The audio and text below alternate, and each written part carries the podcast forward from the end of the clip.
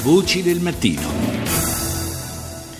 Do il buongiorno a Bruno Carapella, storico dell'America Latina e presidente della Fondazione Eurosur. Buongiorno.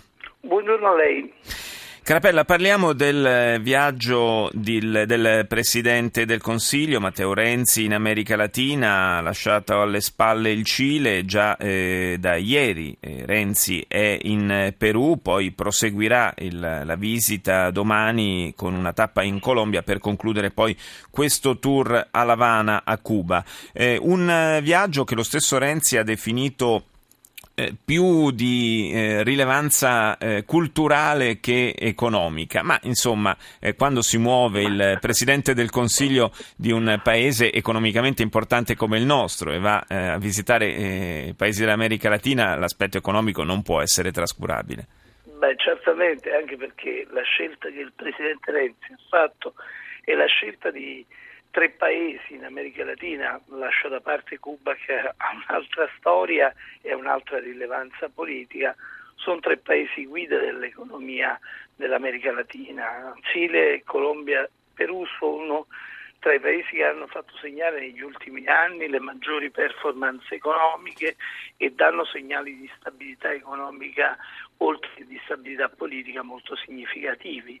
Sono paesi in cui ci sono opportunità molto rilevanti per le imprese italiane e credo che questo, questa inversione di tendenza della politica estera italiana che fino a ieri ha visto marginalmente l'America Latina è di per sé un fatto nuovo e molto rilevante. Eh, in effetti non, eh, non, si ricordano molti viaggi di Presidente del Consiglio italiani da quelle parti.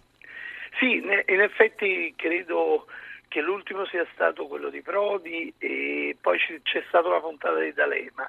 Eh, c'è stata per un lungo periodo un'assenza di, come dire, una relazione molto uh, silente e stanca tra Italia e America Latina, più legata alle relazioni appunto di tipo culturale o, o tra le comunità italiane che lei sa benissimo sono molto forti e molto importanti in questi paesi e, e, e, l'Italia, però non c'è stata una politica vera verso un continente che segna verso di noi una grande affinità culturale, che ha dentro di sé un potenziale straordinario di sviluppo che lo ha espresso in questi anni con margini sempre crescenti sia dal punto di vista della uh, stabilità politica ma anche di una vivacità economica che è assolutamente nuova per questo continente tendo a sottolineare che eh, Cile è il paese di punta dell'America Latina, non a caso il,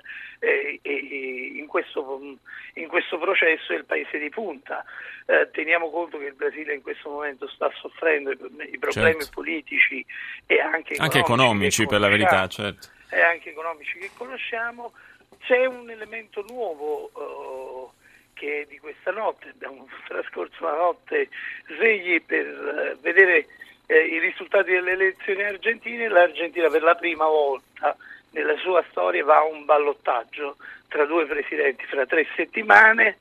Mi sembra un cambio di passo molto significativo, due, eh, un ballottaggio che presenterà tra 30 eh, giorni, il 21 di novembre, due candidati di origine italiana per la prima volta, quindi anche questo. Sì, uno, dei quali, uno dei quali, tra l'altro parla piuttosto bene la nostra lingua sì, e sì. certamente è un, anche visto che l'ha citato, eh, mi soffermerei un secondo sull'Argentina perché è un risultato comunque che va eh, contro i, quelli che erano stati un po' le, i sondaggi e i pronostici. pronostici no? Sì, sì, è un risultato di molto significativo e sorprendente e non solo perché si va al ballottaggio.